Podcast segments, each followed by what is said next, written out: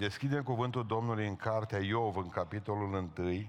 Începem în dimineața asta un ciclu de predici din cartea Iov. Nu vor fi multe, vreo 6-7 predici, cred că. Încercăm să acoperim toată cartea cu teme. La Oradea continuăm Matei, sunt de la lecția 32 deja acolo, primele 8 capitole. Noi deschidem aici pentru că carte frumoasă, grea, Citim de la versetul 13. Într-o zi, pe când fiii și fiicele lui Iov mâncau și beau vin în casa fratele lor întâi născut, a venit la Iov un sol care a zis, boi arau și măgărițile pășteau lângă ei. Și s-au aruncat niște sabene asupra lor și le-au luat și trecut prin slujitori prin ascuțișul săbiei. Numai eu am scăpat ca să-ți dau de știre. Pe când vorbea el încă a venit un altul și a zis, focul lui Dumnezeu a căzut din cer și a aprins oile și pe slujitorii lor și a ars de tot. Numai eu am scăpat ca să dau de știre.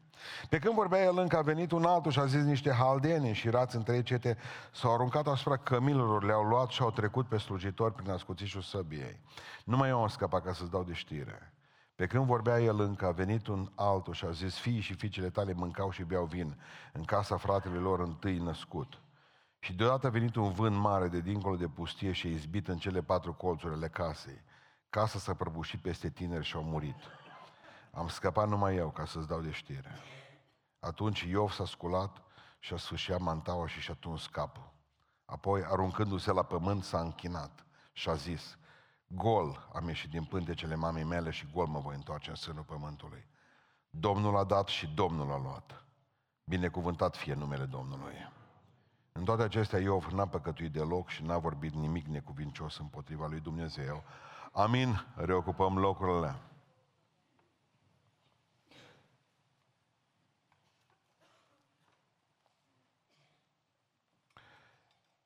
Dragilor, vin peste noi, observați că toate s-au întâmplat în câteva clipe. Nu m-a primit știri. Dacă aveau telefoane pe vremea aceea, nu mai veneau soli. Doar sunau de la fața locului. Hai că ți-au murit toate vitele, ți-au murit toate oile, ți-au murit toate cămilele, ai rămas sărac. Asta o rezolvăm. Hai că ți-au murit toți copiii, cu fete cu tot. Ai rămas singur. Telefoane, că doar nu cât îți trebuie un telefon. Trebuie mult în epoca asta comunicării, un e-mail, rezultatele analizelor. În viață vin furtuni. În viață vin furtuni, tot felul de furtuni și după ce trec peste noi, mai rămâne una aici. Pentru că furtuna asta de obicei trece cel mai greu. După ce ai trecut prin toate furtunile și necazurile, în familie, în viață, în sociale, cum vreți dumneavoastră, ceea ce privesc furtunile fizice, boală, sănătate, știți dumneavoastră, rămâne totuși o furtună aici, pe ce au trecut toate, s-au calmat. Un gând, un cui. Cum a putut Dumnezeu care m-a creat să mă treacă pe aici? Adică Hai să vedem ce-o fi zis ursitoarele alea care vin, știți, îmbrăcate. Avem și noi o două, nu de ce din biserică, dar cunosc o două de pe biserici care sunt ursitoare. Cred că, nu știu ce vor să zic, e nou termen pentru proroci, nu ferească Dumnezeu, ce prostie. Bun. Uh, și am zis, ce ar putea să, să fie mai dureros decât asta? Când îți dai seama că rămâne întrebarea, de ce Dumnezeu care mi-a purtat de grijă și care m-a făcut și m-a creat, că eu așa zic că e creatorul meu, a îngăduit peste mine lucrul acesta. Și asta nu trece poate niciodată, furtuna de aici. Atât de mult a suferit omul ăsta Iov, că nimeni nu-și pune nume la prunc Iov, nicio mamă. Nu vi se pare interesant? El le pune în Pavel, deși și el a luat niște pumni, niște bătăi, niște bice, zero punem nume la copiii noștri din oamenii Biblie care au mai suferit. Mulți au suferit. Punem nume la copil Eremia, punem nume la copil ăștia Isaia. Ăștia au suferit cu toții. Isaia a fost tăiat în două cu ferăstrău. Punem nume la copil treaba asta. Dar două nume. Unul, Iuda. Nimeni nu pune nume la Iuda, deși la copil Iuda înseamnă lăuda să fie Domnul, dar nimeni nu vrea să, să numească pruncul Iuda. Și nimeni nu pune prunc la, nume la prunc Iov. Pentru că prea mult, față de Ieremia, față de Isaia, față de martirii Noului Testament și a Vechiului Testament, vă rog să mă credeți, e pe locul întâi. De aceea mama nu vrea să pună nume Iov, ca nu cumva să se apuce pruncul la suferit. Asta este. Când lumea ți se prăbușește, cum răspuns? Noi ne formăm în jurul nostru o lume. Da? O lume noastră. O lume frumoasă, cu sufragerie, cu nevastă, cu prunci, cu bărbat, cu toate celelalte lucruri, cu o lecuță de serviciu, cu o pensie, cu mâini și ne formăm lumea noastră. Și din toată lumea aia pe care ne-am clădit-o, 10 ani, 20, 40, 50, să năruiește dintr-o dată. Ei bine, cum răspuns atunci? Titlul predicii mele de astăzi, prima predică din ciclul Iov, alegând credința în mijlocul suferinței. Și câteva lucruri simple. El a ales să creadă. Pentru că observați ce a făcut. Atunci Iov s-a sculat versetul 20 și a sfârșit mantaua și atunci capul și aruncându-se la pământ s-a închinat. A ales să creadă. Gol am ieșit din pântecele mamei mele, gol mă duc înapoi. Domnul a dat, Domnul a luat, numele Domnului să fie binecuvântat, simplu. Aleg să cred. Aleg să cred, pentru că în primul rând alegerea credinței în mijlocul suferinței, totuși, nu va elimina durerea. E frumos și noi te aplaudăm cu toții că ai ales să crezi în Dumnezeu, dar faptul că tu crezi în Dumnezeu când suferi, asta nu va elimina durerea din viața ta. Pentru că Biblia zice că și-a rupt hainele, și-a ras capul, s-a așezat pe gunoi. Dar și-a făcut ceva, nemai văzut și nemai auzit. Domnul a dat, Domnul a luat, numele Domnului să fie lăudat. Era bolnav, avea elefantită, stătea în vârful gunoiului, se scărpânea cu cioburi, spărgea oale ca să aibă cioburi. Așa mâncărime avea. Pierduse tot, absolut tot. Din omul bogat care a fost înainte cu o săptămână, era doar o umbră. Din omul sănătos care a fost în urmă cu o săptămână, era doar o umbră. Nu mai avea nimic, în vârful gunoiului. Indiferent cât crezi în Dumnezeu, asta nu te va scuti de durere. Fii atent în versetul 10 al capitolului 2. Dar eu v-a răspuns că nevastă să mă, blastă-mă pe Dumnezeu. Poate că din cauza că ești prieten cu Dumnezeu ți se întâmplă toate lucrurile astea. Blas, femeia înțeleaptă în felul ei, da? O încerca să elimine orice cauza bolii bărbatului. Și a zis, blastă-mă pe Dumnezeu. Și zice Iov, eu răspuns, vorbești ca o femeie nebună. Ce zice? Primim de la Dumnezeu binele și să nu primim și rău nebună ce ești. Adică dintr-o dată, zice Iov, mă apuc să scot de pe hard din memorie tot ce mă, cu tot ce m-a binecuvântat Dumnezeu în zeci de ani, Cămilele alea cine mi le-a dat? Copiii cine mi-au dat? Casa cine mi-a făcut-o? Sănătate până acum, zice Iov. Cine mi-a ținut-o? Am primit de la Dumnezeu binele zeci de ani și într-o zi în care se năruiește totul în jurul nostru, nu ne mai aducem aminte de tot binele pe care ne l-a făcut Dumnezeu. Și zice, uite, Doamne, ce ai făcut cu noi. Iubiților, am ajuns la, la, la concluzia că o credință mare simte la fel de tare durerea. E pruncul tău, e bolnav și dacă înțelegi, puh, te gândești, bă, mai bine eram eu. Deci nu, te gândești ca om, eu le știu duce, mă. Îi respect pe toți medicii, dar pentru mine cei mai, cei mai, cei mai, cei mai medici care sunt cei care se ocupă de copii mici. De cei care îi aducem noi arși la ei, și distruși, și suferință, și leucemie, și toate celelalte lucruri. Că asta nu poți înțelege. Durerea asta Adică nu e ușor să spun un tată, uite, mi-a plecat copilul. Noi avem o ordine în care venim și plecăm de pe pământul ăsta, așa o înțelegem noi. Mă, trebuie să moară bunicul prima dată, apoi trebuie să moară tata, apoi trebuie să moară prunce. Dacă când se inversează undeva ordinea asta, ce mai înțelegi? Ce mai înțelegi? Un profesor, un fluture din asta de, de pe birou, profesor universitar la Harvard, un fluture frumos, Uh, din, făcut din, uh, din gips. Era bătrân profesor, nu s-a despărțit de fluturile niciodată, colorat albastru. Și când l-am întrebat, nu-i grozav, e o operă de artă, da, zice că am făcut-o eu când am fost mic. Și povestea el că a făcut fluturile alea din gips, că trebuie să-l ducă la școală. Și când să-l ducă la școală dimineața s-a împetecat cu el. Plecat în tot zece. A început să strige, să plângă, vă dați seama, munca lui, fluturile alea de gips. O zis, mamă, să stai puțin. S-a dus, a luat picătura aia cu care doctorul Țapă își lipea capetele sparte pruncilor. Uh, super glup. Și uh, o pus mama sa picături pe, pe, pe, pe asta și o reușit să întărească fluturile acum. Și o zis la ce facem că să vedeau crăpăturile. Lasă că îl și vopsesc, zice mai mult. Și-a luat ea culorile și l-a făcut albastru, cu puncte, cu tot ce trebuie. O astupat crăpăturile alea grămadă. Și profesorul ăsta, am uitat cum îl chema, a scris două cărți, e creștin, uh, spune că durerea e reală. Păi zice, atunci când am văzut fluturile că s-o spart, am crezut că nebunesc. Dar la fel de bine zice, dacă durerea pe care am simțit-o a fost reală, zice, dintr-o pierdere mare am înțeles că poate ieși o frumusețe mare. Fluturile astea. Ce mai bun, ce, ce, ce, să vă explic. Uh, tot ce e bun în noi s-a făcut prin suferință. Noi suntem oameni răi, punct. Indiferent ce părere bună ai despre tine. Dar binele nu ne putea face buni. O trebuie să trecem prin suferință. Ne bagă Dumnezeu un cuptor, în apă, ne-a scos afară și ne-a mai muiat. Și am devenit puțin mai bun și mai sensibil și la durerea altora. Că până când nu treci tu pe ea, nu înțelegi pe ea. Deci degeaba vine și te trimit pe tine la spital cu compot. Până nu ajungi tu acolo și vezi cum e să nu te caute nimeni. Eu și când vă vorbesc despre citostatice, noi vorbim ce mai mult din biserica asta, vorbim elegant despre ele, dar în momentul în care îți pleacă tot calciul din dinți și îți pică părul, nu mai discutăm în felul, în felul acesta. În momentul în care pleci om și vine om de acolo și un schelet ambulant care începe să miroasă încet, încet.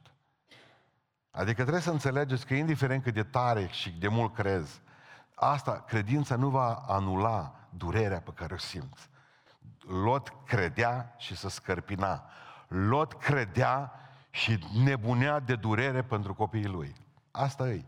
Bă, bă, ce să zice, e slab. Uite-te la el cum plânge. Hei, oameni buni, durerea o, simt, o simte și Sfântul, exact ca și gunoiul. La fel.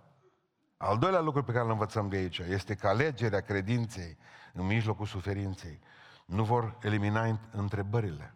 Nu vor elimina întrebările.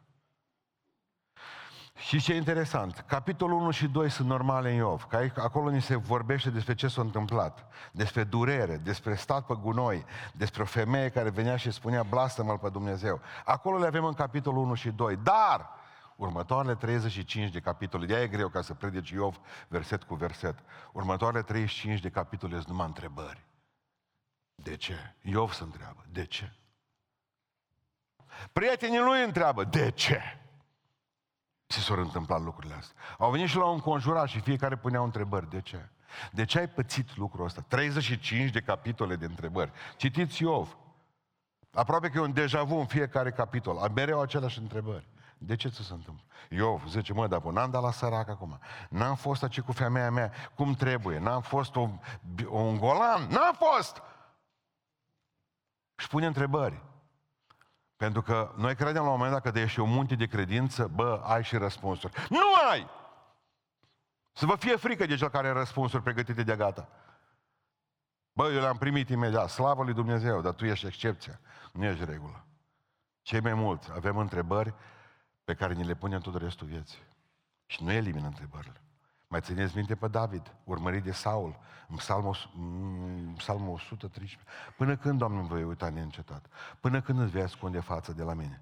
Aduceți-vă aminte de Isaia, care zice, Doamne, cu ce am greșit înainte ta de te porți așa cu mine? Ieremia, plângând înainte lui Dumnezeu, cu ce am greșit înainte ta? Pavel, în cezarea, doi ani de zile închis, Pavel își făcea probleme, cu ce am greșit și eu? Iisus venea și își punea întrebări, Tată, poți îndepărta paharul ăsta, că mi greu. Nu scăpăm de ele, de întrebări. Nu scăpăm de întrebări. Mă uitam, uh, eram o dată, mi-a cu câțiva ani de zile, m-am dus până la Adi Țapoș. El, erau vreo șapte femei acolo, trebuia să povestesc, nu știu ce, cu el la dispensar. El îi făcea injecții. O mamă tot îi spunea la un copil beneficiile vac- vaccinului, cred că ceva vaccin. Că Adi vorbea cu mine și mi-ai tuna pe ei, deci nu mai, cam așa era. Și o mamă mai încolo zice, da, trebuie să-ți facă nu știu ce, injecția asta ca să fii bine. Mă, am crezut că ăla la nivelul minții înțeles. Deci în momentul în care a venit în, în, la Adi, o pregătit și că lasă câțiva strop să curgă din... Deci când vezi stropii ăia, de ce ai terminat, tor, știi? Adi tot împingea pe seringă acolo cât vedea el, mă, să nu iasă tot. Uh, ăla, vâșt, la maică sa înapoi. Nu, eu am crezut că o înțeles. Și știți ce am învățat în clipa aceea? Dar pe loc am învățat. Am învățat un lucru că indiferent cât de logic ți se pare, că s-ar putea să ți se pare nu logic, că nu putem vorbi de logic, dar indiferent cât nu înțelegi, nu, nu, n-ai cum să înțelegi. Și poți să și înțelegi. Eu zic că nici să nu înțelegi durerea, dar să știi cine te poate mângâia. Mama. Dumnezeu.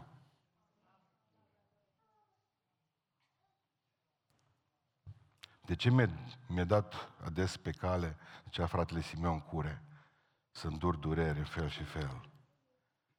De ce-ți lovit adesea oare? Eu nu înțeleg. Dar știe el. Pui întrebări, cu ce am greșit? Poate că am fost băiat bun, din pâinea mea am dat la alții, fără să mă întem ca să mă șel. Răsplată? M-am ales cu piatra. De ce așa? Nu știe el. Și s-ar putea să nu-ți răspundă niciodată pe pământul acesta. S-ar putea ca să-ți răspundă numai în cer, indiferent cât de pocăit ești. Deși îți explică frații, eu îți, eu îți explic exact ca mama aia cum îi spunea la prunc. Vaccinul ăsta, injecția asta e să te facă bine mai târziu. Da, mă, ai înțeles la nivelul minții. Dar când vezi acum la Dumnezeu, că nu ai la unde nu ai la cine fugi. Nu ai la cine fugi. Deci, să ne înțelegem bine, suferința pe care o ai, alegând credința, nu elimină durerea. Ă, credința, aleg, în mijlocul suferinței, nu va elimina nici întrebarea. Întreb, de ce? Avem dreptul să întrebăm. Nu înseamnă că ești picat, că ești căzut, nu înseamnă că ești fără credință, nu înseamnă că ești fără Dumnezeu. Când întreb de ce, ai dreptul. Marea noastră problemă este și în al treilea rând vreau să vă spun că alegând credința în mijlocul suferinței, nu va crea un cadru logic pentru suferința ta. Pentru că noi căutăm o logică în toate. De ce? Când zicem la logic, mă, să vedem, logic, logic, logic, de ce mi se întâmplă lucrul acesta? Știți ce nu-i nimic logic în cartea aceasta? Nu înțeleg, n-ai cum să înțelegi de ce Dumnezeu cu satana acolo sus în cer. Că zice că satana s-a dus la Dumnezeu în cer. Și l-a întrebat Dumnezeu de unde vii? L-a întrebat așa, de la cutrerarea pământului. Și ce ai mai văzut pe acolo? Păi l-am văzut și pe robotul Iov. Ai văzut ce Dumnezeu? Mă laud cu el, om pocăit. Da, zice satana, e pocăit pentru că i-ai dat vaci, i-ai dat copii, i-ai dat cămile, i-ai dat sănătate, i-ai dat muiere frumoasă, normal că te urmează. Zice Dumnezeu, și ce crezi că dacă ar pleca, nu le-ar avea, ar fi altfel? Zice satana, hai să încercăm. Mă, aia nu-i logic. Aia nu-i logic ca Dumnezeu să te dea pe mâna satanei, să îngăduie lucrurile astea. Nu văd nicio logică aici. N-ai cum. Adică Dumnezeu să se tragă deoparte și să zică, mamă, numai de viața lui, să... de viața lui să nu te atingi. Restul pe copii, pe nume care. Dacă dumneavoastră găsiți logic aici, eu nu găsesc. E foarte neliniștitor ideea aceasta când Dumnezeu face diavolului concesii. O să vă țin o predică odată, numai să-mi aduceți aminte că am uit de rup în zilele astea. Când zboară porcul, se va numi predica.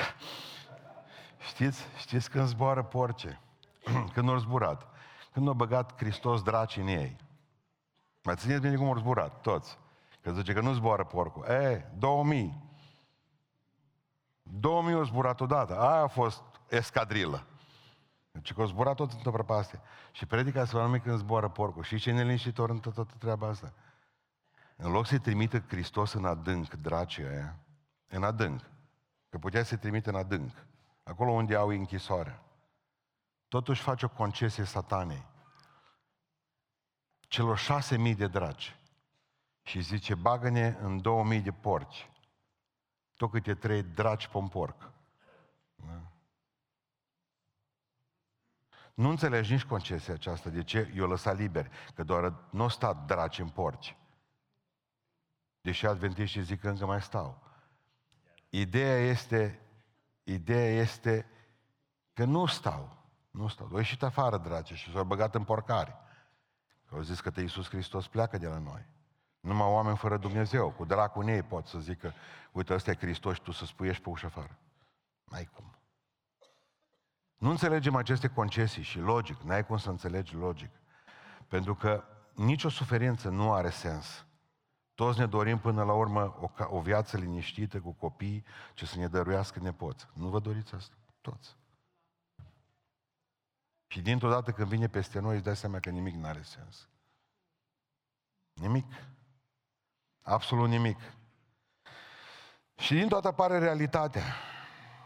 Și ne dăm seama că necazul care vine peste noi nu ține seama de cât de sfinți suntem, de cât de vechi în biserică suntem, de câți bani avem sau nu, tot așa vine peste sărac și peste bogat, peste sfânt și peste nesfânt, peste cel ce slujește Domnului și peste cel ce nu slujește. Spuneam joi seara ce în biserică, că ne înfrământăm de multe ori de ce merge la bagabontul ăla, la nenorocitul ăla așa de bine și nou, așa de rău, ca fiii lui Core. Avem dreptul să ne punem întrebarea asta. Ne-am dat seama că numai maleah se poate întâmpla. Și veți vedea atunci când va veni Domnul pe norii cerului deosebire dintre cel ce face voia Domnului și cel ce nu face. Noi am vrea să vedem deosebire astăzi. Nu. S-ar putea să nu o vedem decât atunci. Dar vă garantez că atunci va fi. Atunci va fi. În ziua socotelilor lui Dumnezeu, atunci va fi deosebire. Că până acum și la la rău și la la și la aia rea îi merge la fel de bine. În lumea asta în care trăim, nimic nu are sens. Noi ne gândim. Prietenii lui căutau motive logice. Mă, de ce ți s-a întâmplat treaba asta? Nevastă s-a căutat motiv logic. Mă, de ce ți s-a întâmplat treaba asta? Știți la ce concluzie am ajuns? Că în momentul în care l-am ales pe Hristos, sună nebunie. Mă. Și Pavel spune foarte clar în 1 Corinteni 1 cu 18, alegerea crucii, asta am ales. E o nebunie pentru cei care pierd și spre drumul pierzării. Dar pentru noi care suntem în Hristos, e puterea lui Dumnezeu. Cuvântul e clar, l-am citit de două ori, să văd în greacă ce scrie. Băi, e o nebunie, mă. E o nebunie să crezi în Dumnezeu când vezi că toate pleacă la vale. E o nebunie să mai crezi în Dumnezeu când toate pleacă la vale. Pentru că, de fapt, până la urmă, noi suntem nebuni. Nebunia e frumoșa lui Dumnezeu. Frumos și nebunia lui Dumnezeu. Pentru că o să înțelegeți că lumea asta e, e nebună toată. Există nebunii lui Hristos și există nebunii fără Dumnezeu, pentru că nebunii, nebunul zice în inima lui că nu este Dumnezeu, corect? Deci e o lume nebună. Puteți să ziceți complet. E o lume nebună. Dar unii sunt nebuni pentru Hristos. Că nebunia crucii e putere pentru noi, slăvit să fie Domnul. Și asta o cred din toată inima. E greu. E greu să treci pe toate aceste lucruri. Vreau să vă pregătesc. Gândiți-vă că Dumnezeu a spus că trebuie să vorbesc despre lucrurile acestea și mi-a spus foarte clar și apăsat. N-aveam pregătit asta, aveam predici altele. Dar Dumnezeu a zis, acum e viteză, asta să vorbești, pentru că vreau să te pregătesc pentru ceea ce trebuie să vină peste ei. Nu ne așteaptă vremuri ușoare, credeți-mă.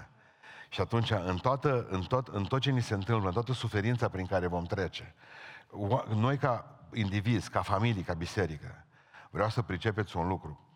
Ce, am, ce v-am spus până acum? Unu, v-am spus că nu va elimina durerea, că ne va durea. Doi, că nu vor elimina întrebările, vom avea întrebări. Și ne le vom pune mereu. Trei, că nu va elimina, nu ne vor da niște motive logice. Dar dacă alegem să credem pe Dumnezeu în mijlocul suferinței, ni se întâmplă trei lucruri bune. Și vreau să vă vorbesc despre ele și cu asta vreau să închei. O alegere a credinței în mijlocul suferinței îți va aminti că Dumnezeu deține controlul. Când ai ales să crezi în Dumnezeu, în mijlocul suferinței tale, vei ști clar că El deține controlul. Dumnezeu n-a fost păcălit de satana. M-am crezut că, bă, el o fi păcălit, atacă-l pe Iov. Nu, nici vorba. Dumnezeu n-a fost păcălit de satana.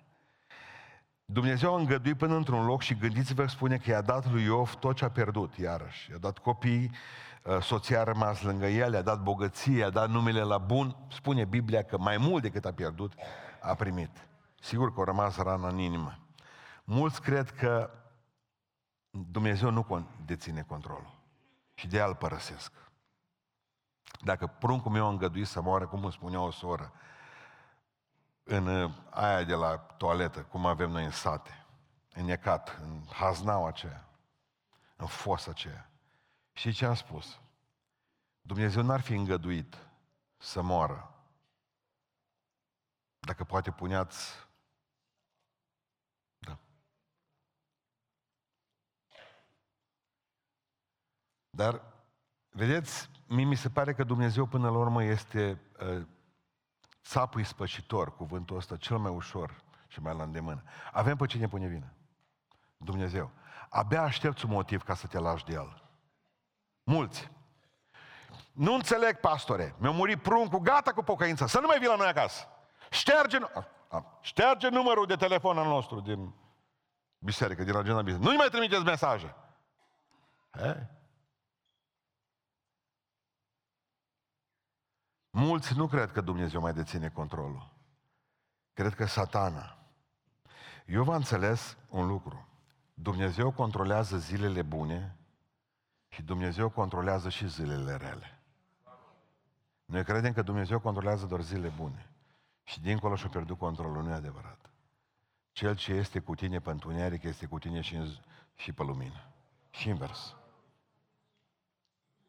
Iată că nu doarme, nici nu dormitează, că nici somnolent cel ce păzește pe Israel.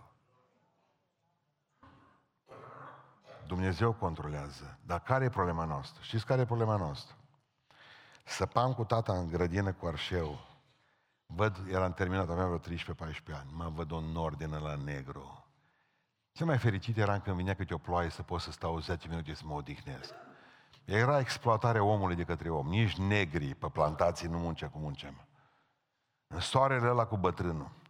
Șansa mea era norul ăla de ploaie. Să plouă peste grădină 10 minute să stau și eu, că tata ne oprea atunci, nu avea ce să stai în ploaie, mă. Era cum era zgârcit, să gândea că să ne udăm pe hani, iar trebuia perlan, o grămadă de chestii genul ăsta. Bun. Fericit. Am lăsat arșeu și am plecat, că am văzut că plouă până în capătul grădinei. Acolo au rămas. Pe gard la Dic, pe gard la Luciano, o ploaie de o rublă era să mâini casele, la mine nimic, niciun strop. Zbătrânul, haide acolo, haide acolo, ce duci cu arșeul jos? Și ce am învățat? Că la mulți dintre dumneavoastră sunteți ca mine. Nici măcar n-așteptați furtuna. La primii nori abandonați lucrarea și plecați. Și asta e o problemă, fraților. Asta e o problemă cu noi cu toți. Abandonăm prea repede luptă. Bă, frate, știți ce am spus uh, când ne-am căsătorit cu nevestele noastre? Nu, la bine și la rău, zăsam așa. E sănătate și în boală, în sărăcie și în bogății, povești. Dar când ați făcut aceea legământul aceea, Știți ce v-am întrebat numai? Până când? Și a zis că până la moarte. V-am întrebat doar în zilele bune? Da sau nu? Nu v-am întrebat. V-am întrebat până la moarte numai. Și cum e viața noastră până la moarte? Cu zile? Am crezut că se subînțelege. Nu văd că nu se subînțelege. De aici încolo să vă întrebăm. Și în zile bune și în zile rele. Și în necaz, și în suferință, și în durere, și în lipsă. O să vă întrebăm ca la miri și la mireasă. Că mulți l-au lăsat pe Iisus Hristos când a apărut norul. Uitând că fără furtună nu o să vedeți niciodată curcubeul. Niciodată. Vrea să vedeți un curcubeu sănătos, trebuie să treceți prin furtună. Amin. Asta nu e o chestie masochistă. Asta e un lucru care trebuie să înțelegeți că Dumnezeu e la control, în controlul tuturor lucrurilor. Al doilea lucru pe care vreau să-l spun bun este că alegerea credinței în mijlocul suferinței e cel mai mare dar pe care poți să-l faci lui Isus. Alegerea suferinței, alegerea credinței în mijlocul suferinței este cel mai mare dar pe care poți să-l faci lui Isus. Noi te ne întrebăm ce am putea să-i dăm Domnului ca să-i placă un cadou. Ce am putea noi da să n-aibă El? Asta. Asta nu are. Dumneavoastră, dumneavoastră, vreau să vă spun că la pentru Dumnezeu, faptul că îi dați inima n-are nicio valoare. În, și pălește în fața unei credințe în mijlocul suferinței. Ăsta e cel mai mare cadou ăsta. Pentru că toată lumea poate cânta când e vreme bună. Dar cine cântă când e vremea rea în viață? Ăla i-a făcut lui Dumnezeu cel mai mare cadou de sub soare. Pavel și cu Sila cântau, n-aveau probleme, până atunci. Dar când au ajuns în temnița din Filipii, l-au impresionat pe Dumnezeu. Pentru că bătuți, cu buza sparte, cu nasul rupt, au început să cânte în mijlocul temniței, legați în butuci, noaptea la ora 12, la miez de noapte. Și Dumnezeu din toate miliardele de cântări care se cântau atunci, milioanele de cântări care se cântau atunci, Dumnezeu a auzit o singură cântare, direct în pușcăria din Filipii. Și a zis, Dumnezeu mă unge la inimă așa ceva. Că aici putem cânta acum. Putem să dăm drumul, că e pace, e bine încă. Încă am putut veni pe picioarele noastre la biserică. Dar Dumnezeu vrea o cântare în mijlocul lacrimilor. ăla e cadou.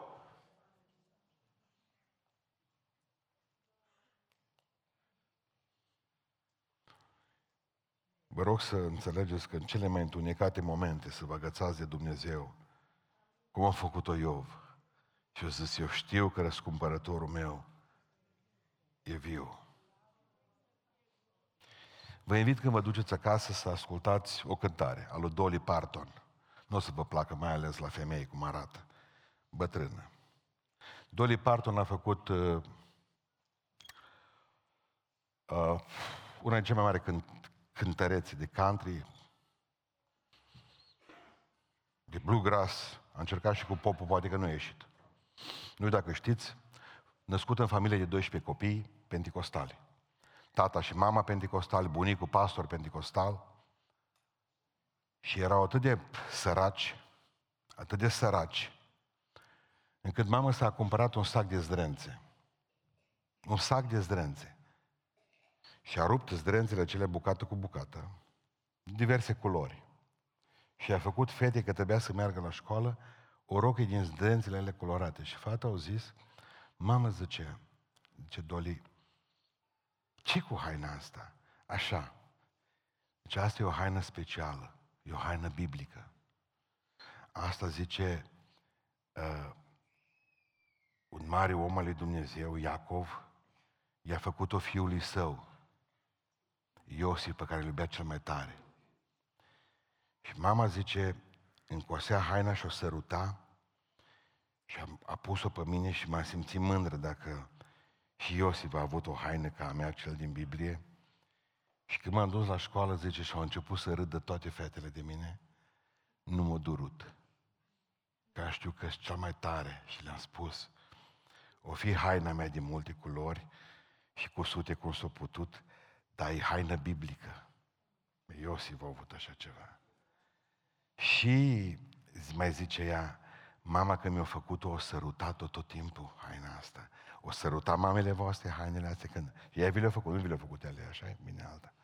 M-a simțit, zicea, ca o împărăteasă în haina aceea pe care mama mi-a făcut-o într-un sac de zdrențe. Și am putut să biruiesc. Știți ce a făcut Dolly Parton? A scris o cântare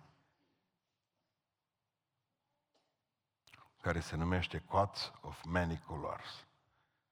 O haină de multe culori a reușit să schimbe tragedia acelei zile într-o cântare care a fost nominalizată de o grămadă de ori. Ascultați-o astăzi. Atâta puteți asculta de ele dacă vreți. Dacă vreți mai mult, e foarte bine. Vreau să vă spun că puteți schimba orice tragedie într-un triumf. Dacă viața vă dă o haină din asta, din strânțe, Purtați-o ca niște regine, ca niște regi al Iisus Hristos.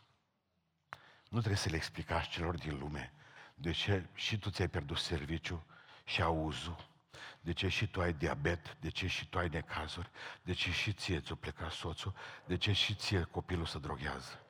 Nu sunteți datori nimănui cu vreo explicație. Rămâneți înaintea lui Dumnezeu tari, puternici, în haina voastră colorată, sărutată de Dumnezeu. Pentru că voi sunteți copiii lui Dumnezeu. Nu sunteți datori nimănui cu nimic. Pentru că atunci când viața îți dă un necaz, compune un cântec și cântă lui Dumnezeu. Când buzele nu mai putea suspinul meu. și o lăuda. Și vrea să închei spunându-vă că alegerea credinței în mijlocul suferinței te va duce mult mai aproape de Dumnezeu decât ai fost.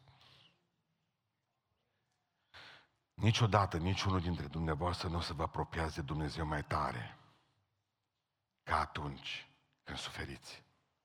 Eu a avut o înțelegere cu Dumnezeu, cum a avut până atunci. Dar din ziua aceea, altfel a privit pe Domnul. A vorbit de un răscumpărător. A știut de un Dumnezeu care e minunat. Un Dumnezeu care rămâne în picioare și care are ultimul cuvânt. Un Dumnezeu care nu greșește. Cine a plecat rușinat din toată povestea asta? Satana. I-a luat tot ce Dumnezeu. Și cum a rămas? În picioare. Poate cel mai frumos lucru care s-a întâmplat este că după ce l chinuit pe Iov, prietene, tot întrebându-l, zice că Iov s-a rugat pentru ei. Mă m-ați beștelit, m-ați făcut în toate felurile, vă iubesc, vă iert și pe voi. Vreau să vă spun numai că atunci când trecem peste toate problemele acestea, eu, fără să știe, se apropia de cea mai intimă întâlnire cu Dumnezeu atunci. Când suferi. Când suferi, ești la punctul acela în care o te poți depărta de Dumnezeu, cum a făcut-o Iuda, țineți minte. Nu înțeles și a plecat. Când suferi, te poți depărta de Dumnezeu cum a făcut-o Faraon te învârtoșezi mai tare, că faraon era cercetat de Dumnezeu. I-a dat tot felul de boli și la faraon și la poporul lui și o grămadă, le-a luat grâu, le-a luat sănătate, le-a luat o grămadă de lucruri. În loc să se apropie de Dumnezeu, ce a făcut? S-a îndepărtat tot mai tare. Suferința nu, suferința e un vârf. Suferința nu te poate apropia de Dumnezeu. Suferința te poate apropia sau te poate depărta de Dumnezeu. Suferința este un punct de cotitură un moment al alegerii. Cu El, cu Dumnezeu sau fără El. Rămân cu El, mă las de El. Faraon și-a împetrit inima până la urmă. O zis, bă, eu nu mai stau acolo să sufăr. Bles Pascal, jansenistul Bles Pascal, cel care urma pe Dumnezeu cu toată râvna, avea o râvnă aproape fără pricepere, Bles Pascal, da? Și chinuia trupul mai ales, ca să zicea, să chinuia și sufletul. Sufletul nu trebuie chinuit. Dar spune că după ce a murit sora, am citit alaltă seară din scrierile lui, zice, am trăit în ziua în care a murit sora, a scris seara, am, am, am trăit în viață trei mari dezamăgiri. Am, dar înainte de a trăi dezamăgirile, am avut trei mari iluzii, pe care le are toată biserica asta. Prima iluzie pe care am avut-o și o avem cu toții și Blaise Pascal a avut-o, este că poți să modelezi destinul. Nu. Nu. Să nu mi-o luați în nume de rău. Dar am ajuns la 55 de ani să cred ceea ce nu credeam la 45 de ani în biserică. Mi se părea că pot lupta pentru orice clipă, pentru orice lucru. Dar mă înclin la 55 de ani în fața hotărârii lui Dumnezeu, care văd, de exemplu, că ia un anumit lucru, dă altceva, pentru că îl văd când mă, mă, lucrurile mărunte mă lasă poate să aleg, sau să am iluzia că aleg eu. Dar de fapt, el mă împinge pe strunga aia. Știți cum mă văd? Mă văd pe sania aia, pe bobul ăla. Ăia se pun pe spate numai drumul e prestabilit. Știți ce variază? Viteza. Atâta.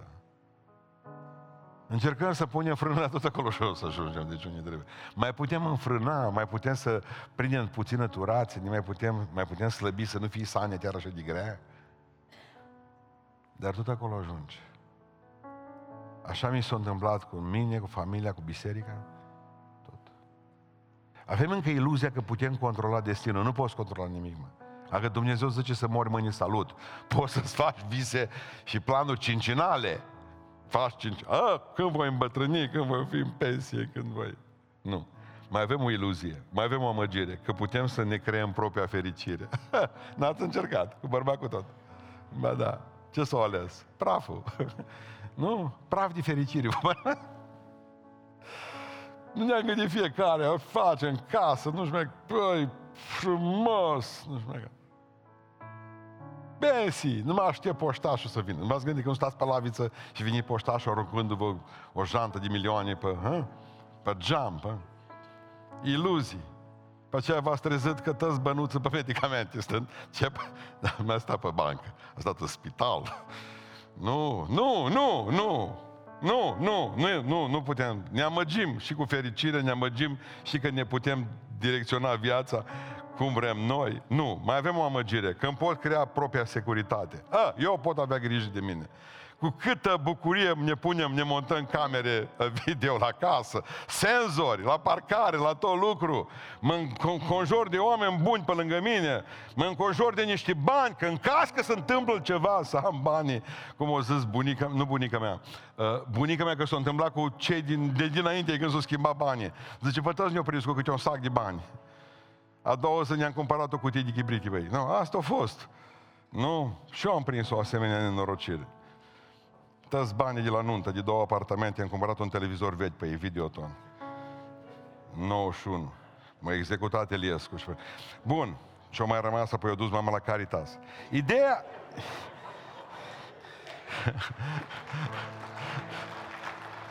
Deja când am plecat la Caritas eram sărăcuți. Da, a fost lovitura de grație. Adică trebuie să înțelegeți că încercăm să ne creăm o securitate. Nu, nu, nu, nu, nu. Și zice Blas Pascal, când mi-a murit sora, tânără, am înțeles un lucru, că m-am amăgit. Nu îmi pot controla propriul destin, nu îmi pot realiza propria fericire și nu îmi pot face rost de securitate. Pentru că toate sunt în mâna lui Dumnezeu, zice El, și am învățat un lucru pe care l-a cântat echipa de închinare mai înainte. Citesc exact din Blaise Pascal. Suferința m-a făcut să înțeleg că doar Dumnezeu e prietenul meu de încredere. Atât! Am trecut în toate și am înțeles că din toate Dumnezeu e prietenul meu de încredere. Alegând credința, aleg să cred, să rămân lângă Dumnezeu. Aleg să rămân lângă Dumnezeu. Și mi-am dat seama de fapt ce frumos a călăuzit Duhul Sfânt lucrarea din, de, de închinare de astăzi. Nu le-a spus ce să cânte, nicio cântare toate au fost pentru a pregăti predica. Pentru că am știut că Dumnezeu are ceva cu noi. Vor veni zile grele peste noi. Dumnezeu vrea să ne încerce că fără a fi încercați, fără a fi găsiți aur curat înaintea Lui, nu putem să ajungem în cer. Vom fi încercați ca familie, vom fi încercați, ascultați-mă, ca biserică, ca societate. Vin nori negri peste noi.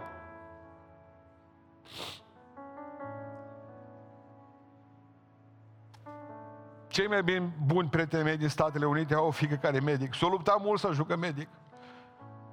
Am vorbit cu ea la altă seară la telefon, o zis, pastore, rogă-te pentru mine, sunt medic de un an de zile și m-au dat afară. Că n-am vrut să operez pe cineva să-i schimb sexul. Am zis, eu sunt creștină și eu nu fac asta.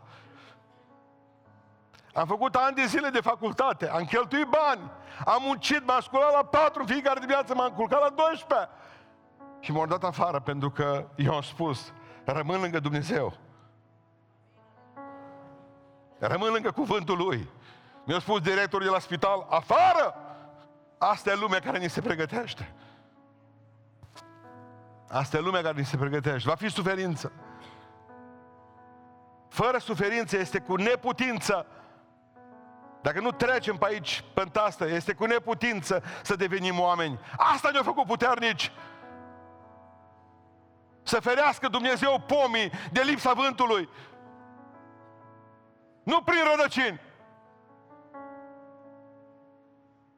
Ne-a trecut Dumnezeu prin ape, ne-a trecut Dumnezeu prin foc ca biserică, ne-a trecut Dumnezeu prin secetă, ne-a trecut Dumnezeu prin izvoare de apă. Este vremea ca să nu uitați, mai puțin și Domnul nostru vine. Poate în seara asta primești un telefon, poate ți se întâmplă ceva acasă, rămâi ancorat, crede în mijlocul suferinței, chiar dacă te doare, chiar dacă nu înțelegi, chiar dacă nu vezi nicio logică în ceea ce se întâmplă, rămâi lângă Domnul pentru că El e la control. El controlează zilele bune și rele. Rămâi lângă Domnul și cânte un cântec de laudă Cel mai frumos cadou care le poți face lui Dumnezeu. Nu mai zi, dar n-am ce-ți da, dar n-am ce-ți da. Un cântec de laudă în mijlocul suferinței asta așteaptă. Între perfuzii, între două citostatice, un cântec de laudă. Te voi lăuda, Doamne, cu toată ființa mea. Și când îmi merge bine și când îmi merge rău. Ce așteaptă Dumnezeu de la tine este să crezi. Pentru că tu crezând în El, în mijlocul suferinței tale, te vei apropia de Dumnezeu cum n-ai făcut-o niciodată până acum. Nici o predică de-a mea nu, valora, nu, nu valorează nimic. Toate predicile nu valorează nimic decât o clipă când Dumnezeu te apasă.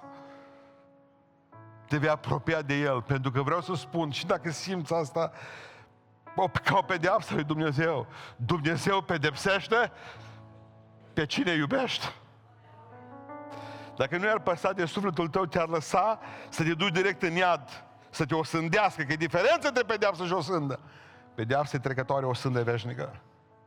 Mai bine să dea Domnul cum cu noi, de pământ puțin, suferim puțină vreme, să putem să câștigăm împărăția.